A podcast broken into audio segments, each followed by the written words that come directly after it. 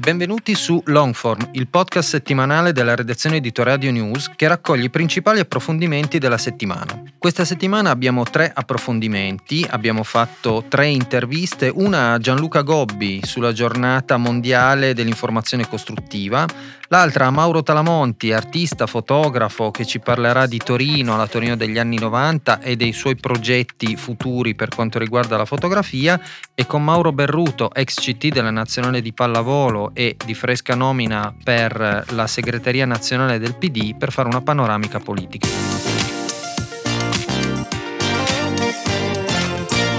Abbiamo un ospite, Ele, che mm-hmm. mi fa mhm. particolarmente piacere presentare, che è Gianluca Gobbi, che è già con noi. Buongiorno. Buongiorno Gianluca. Buongiorno a voi. E Gianluca è venuto a trovarci perché io in realtà adesso gli passo parola, anche perché sto...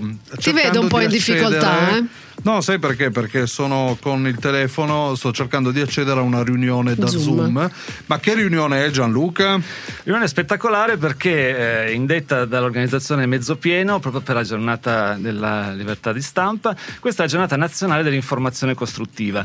Quindi la richiesta era di coinvolgere radio che in modo particolare eh, sotto questo profilo danno un valore aggiunto. Io ovviamente ho subito pensato a Toradio, ho avuto Grazie l'onore mille. di essere eh, vostro nostro ospite, quindi insomma ho colto il mood positivo. E quindi è importante che anche eh, Toradio faccia parte di questa eh, diretta, insomma in qualche modo riusciremo a partecipare anche noi insieme al circuito di radio scolastiche che stanno nascendo, in particolare Sansa Radio, l'Istituto Giulio. Allora, Sansa Radio è la prima radio che nasce a Torino sullo spunto del progetto Under Radio, un progetto di Save the Children che è nato nel 2011 a Roma e nel 2013 è stato esportato a Torino e a Napoli. Io da subito sono entrato entrato come formatore e poi dal 2017 sono responsabile cittadino. Prima fase è stata utilizzare la radio come strumento per permettere ai ragazzi di, di esprimere la loro opinione, poi ovviamente ci hanno preso gusto e hanno detto perché non creiamo la nostra radio. E Sansa Radio è stata la prima radio all'interno dell'Istituto Giulio, ovviamente nel cuore di San Salvario. Primo bando che abbiamo vinto al Ministero dei Beni Culturali è stato per svuotare questa radio che di fatto ospitava i custodi della scuola e poi è diventato un magazzino.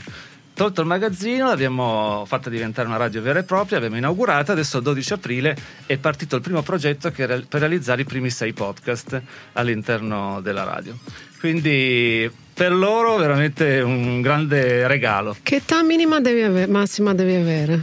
Eh. ci sta perché fino a 22 quindi okay. ci sta ci stai ci ancora per, per quasi un anno ci sei dentro Molti, divisa per due però praticamente vabbè vabbè vabbè spazio giovani del resto sono il nostro futuro ed è molto importante sentire anche il loro punto di vista ed è molto importante perché ne parlavamo tra l'altro con Gianluca qualche settimana fa la, la radio ha una valenza sociale che non scopriamo in questo momento, nel senso che per anni anzi è stato il, il mezzo di, di, comunicazione anche massivo, eh, massiva di riferimento, ma soprattutto su progetti che coinvolgono i giovani, a maggior ragione se purtroppo si tratta di ragazzi che diciamo non hanno avuto fino a questo momento una vita facilissima, da, diventa davvero uno strumento di comunicazione perché riesce a far esprimere, a portare fuori eh, quello che in realtà per alcuni blocchi, alcuni limiti è difficile trasmettere in altro modo e l'utilizzo della parola trasmettere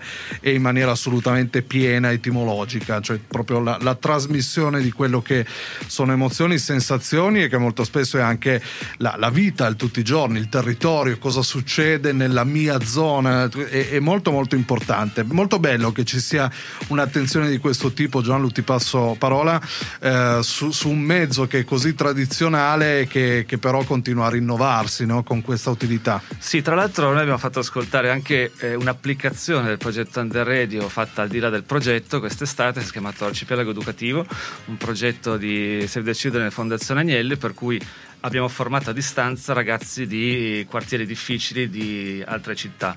Io ho formato due eh, due in realtà eh, zone, eh, Bari Apigia e Bari Carbonara, mm. dove eh, ognuna aveva otto gruppi da sette ragazzi più un formatore.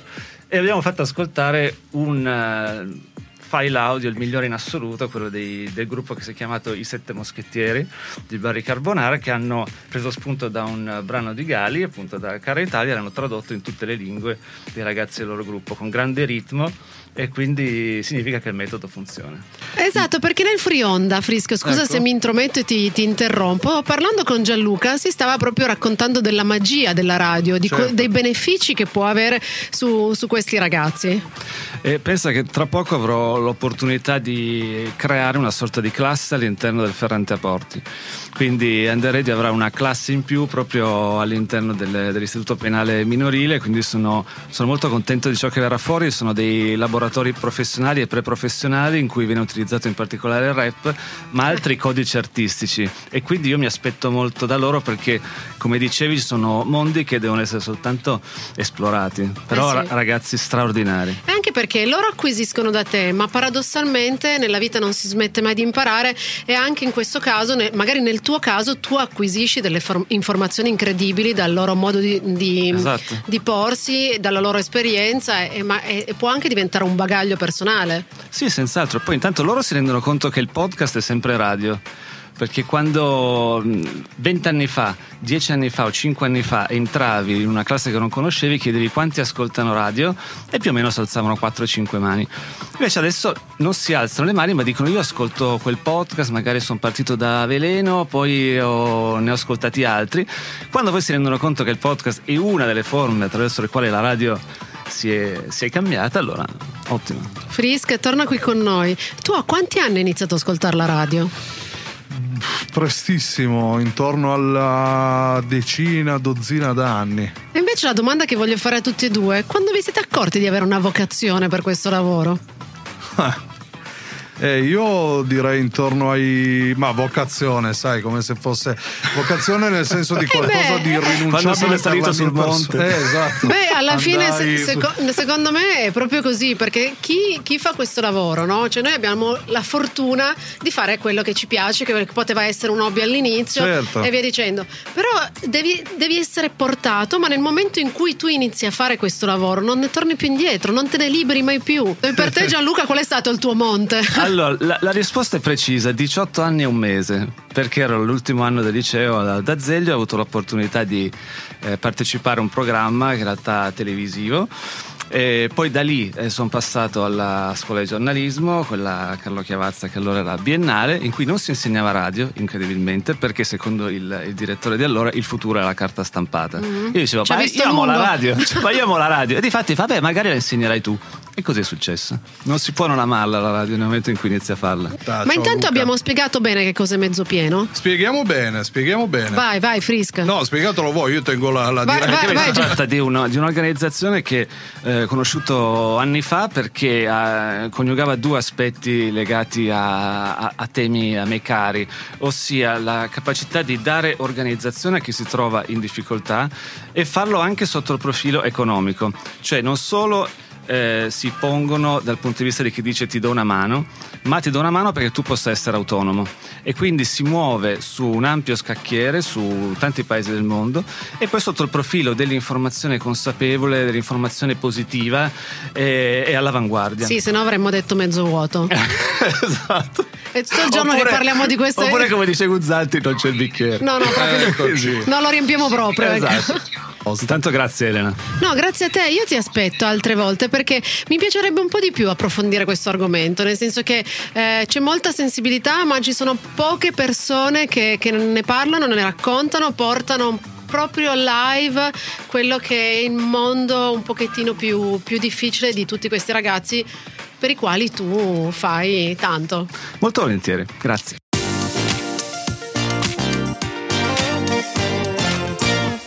Radio News, siamo con Mauro Talamonti. Allora, Mauro ci dirà naturalmente lui chi è, ma è un personaggio che a Torino è famoso perché ha fatto una serie di eh, progetti importanti sul versante della fotografia. Mauro, benvenuto su Radio News, su Radio e dici un po' quali sono questi progetti che hai fatto su Torino.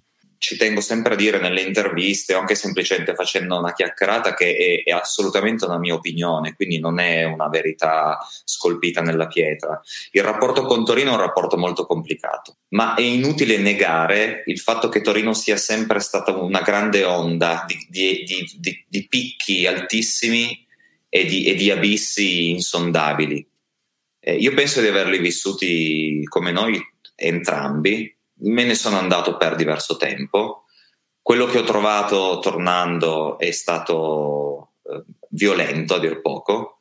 Quello che io vedo oggi è altrettanto al, almeno opinabile per non essere più drastici. Eh, nonostante questo, io sì, sono in giro per il mio lavoro, faccio appunto quello che sai, ma quel rapporto che avevo con tutti i video, le foto che ho fatto appunto ai musicisti, eccetera, e l'ho, rilega- l'ho riallacciato leggermente solo nel, in quest'anno, dove due lavori in particolare mi hanno rilegato alla città. Uno è stata la campagna fatta a Miami mh, al pelo prima che il Covid esplodesse con Luca Argentero per robe di K. E, mh, mi è venuto poi un, un momento in cui ho detto io qualcosa devo fare, ma ci è voluto diverso tempo per capire cosa.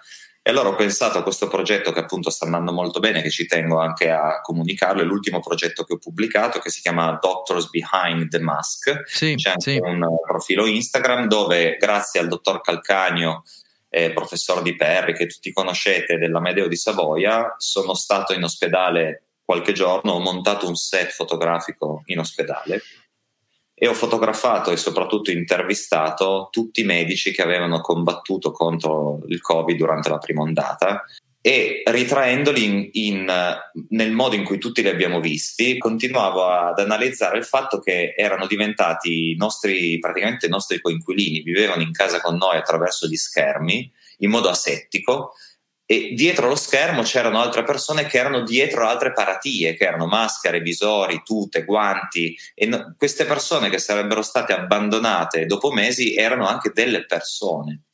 Allora ho pensato a un progetto di, di dittici, appunto, quindi di ritratti sempre affiancati, dove da una parte si vedeva in queste pose estremamente plastiche, molto quasi, quasi fiamminghe, insomma, eh, questi, questi, medici, eh, e, e poi stavo con loro, un, con loro, una ventina di minuti, dopo avergli chiesto appunto il loro ricordo, li mettevo in posa, chiedevo soltanto loro di concentrarsi su quello che mi avevano raccontato.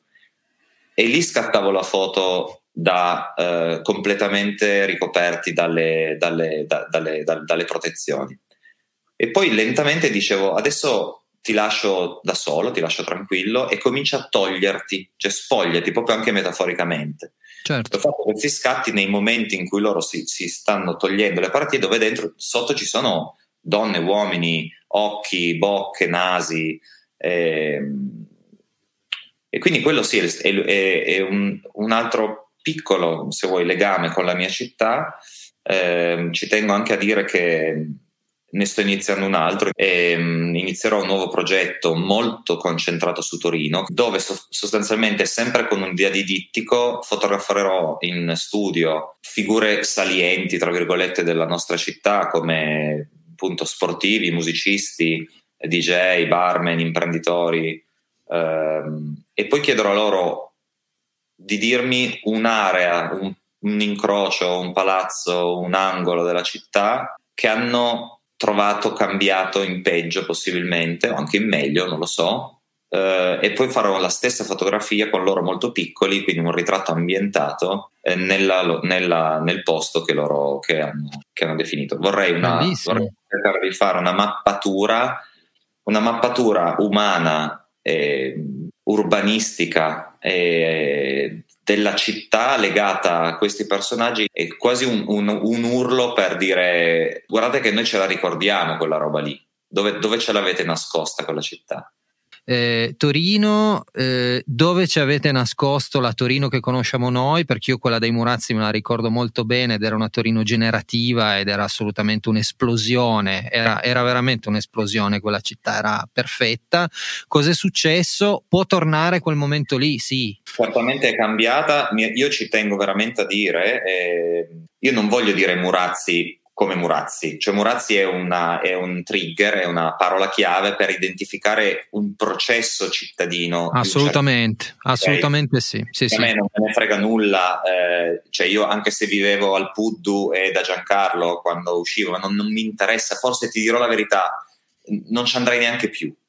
No, certo, certo. Spiego, ma voglio che qualcuno ci vada, cioè io voglio che voglio che qualcun altro viva quello che abbiamo vissuto noi. Allora la domanda è, dato che, e giuro anche questa non è la classica frase fatta perché per ovvi motivi di lavoro io sono spessissimo a Milano, ok? Non cambierei mai Milano con Torino, adesso sì. Non è possibile chiudere tutto. Mi va bene quell'underground che adoravo, cioè quindi non voglio un Azzurigo, una città con queste, con queste pagine di storia prima, nel 2021 non deve fare Milano, deve rimanere, deve rimanere una Manchester, deve rimanere una Lione, certo. deve rimanere una piccola Berlino. Il Covid in realtà ha, ehm, ha peggiorato la situazione, cioè quello che stava succedendo è semplicemente stato rimarcato perché parla con eh, Daniele Celona, parla con Levante, parla con Bianco, parla con, e parlo solo di musicisti eh, locali, Murazzi, cioè per e carità, certo. Non, non, si può fare nulla. Poi la gente di San Salvario giustamente si lamenta, ma certo che si lamenta la gente di San Salvario. Quanti amici ho a San Salvario? Hanno trasformato un quartiere che era in qualche modo anche urbanisticamente, culturalmente interessante, gli hai chiusi i murazzi, la gente ha fatto sei vie in più e si è trasferita tutta lì. Eh certo, certo. Ma non me la pulisci però, perché comunque fa schifo lo stesso.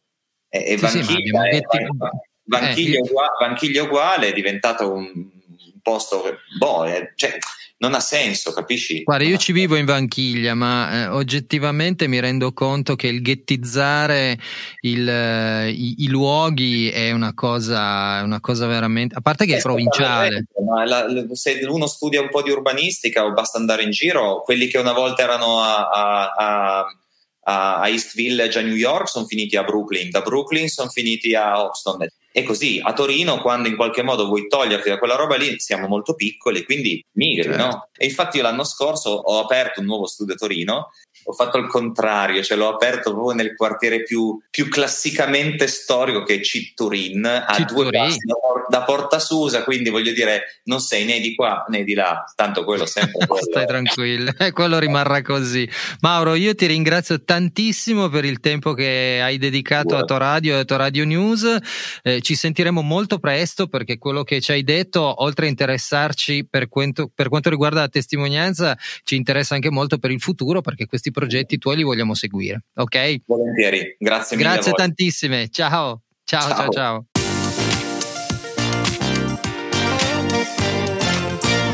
Dunque, Qualche domanda perché in questi ultimi giorni sono successe un po' di cose, intanto così ci togliamo subito il dente e, non abbiamo problemi. Allora, eh, nominato nella segreteria nazionale del Partito Democratico. Quasi a mia insaputa, come si suol dire.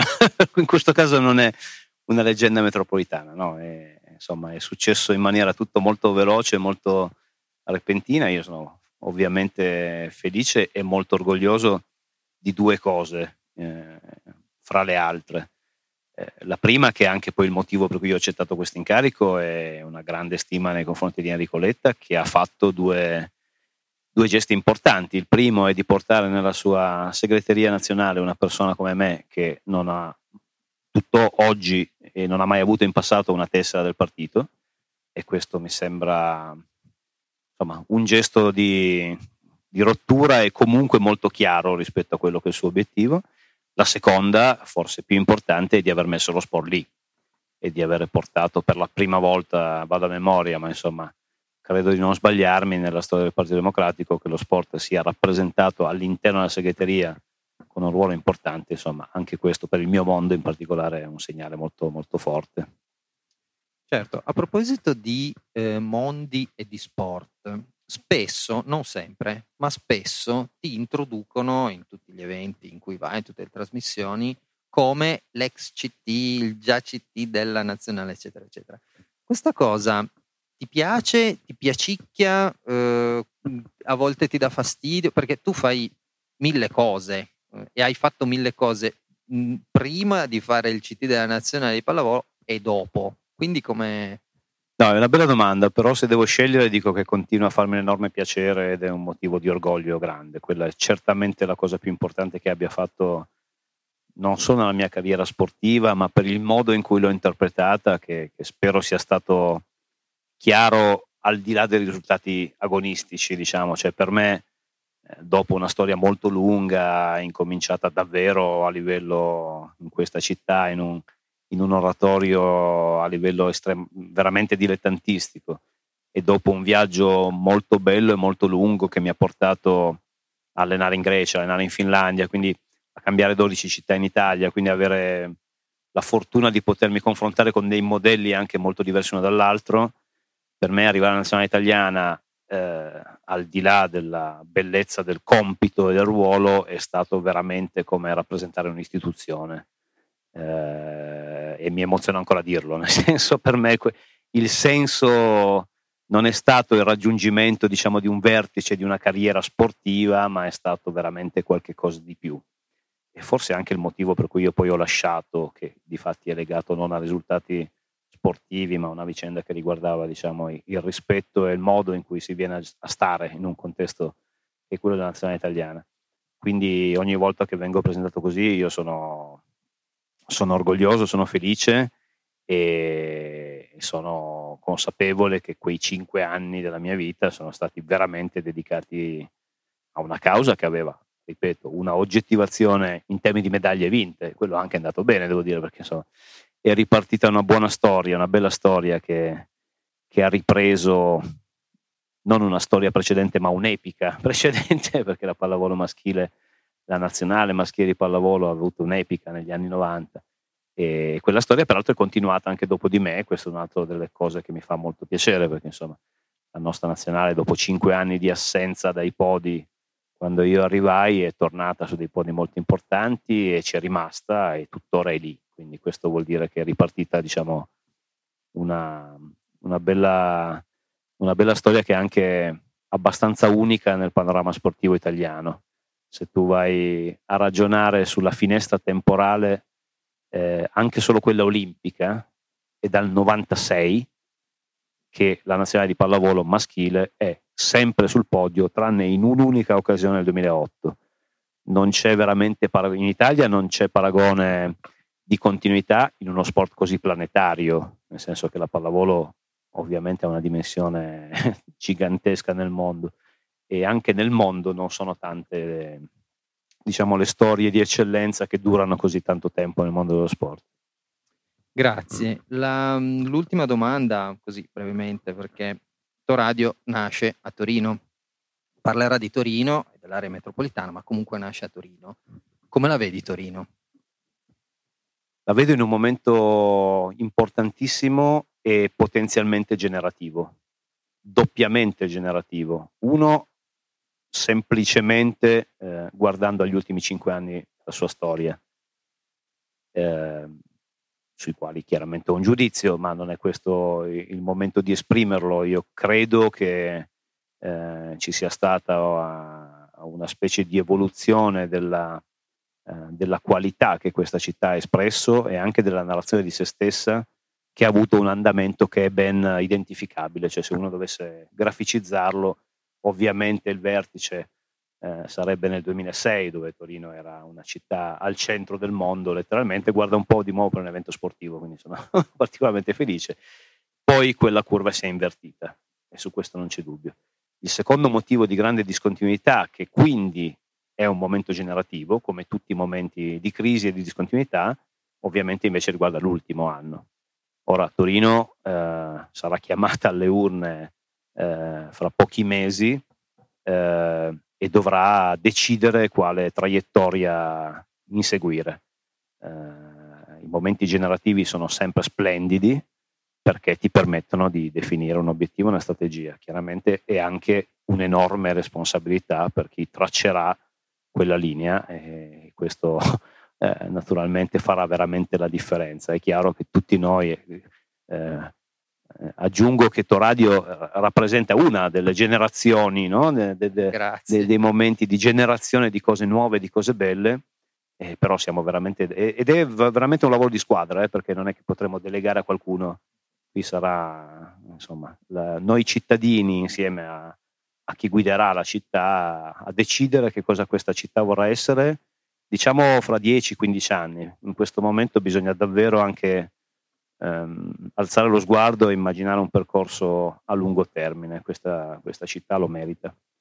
Speriamo che chi prenderà la guida della città ascolti bene e con molta attenzione queste parole. Intanto grazie tantissimo, è stato un piacere, un onore avere qui Mauro Berruto per Radio.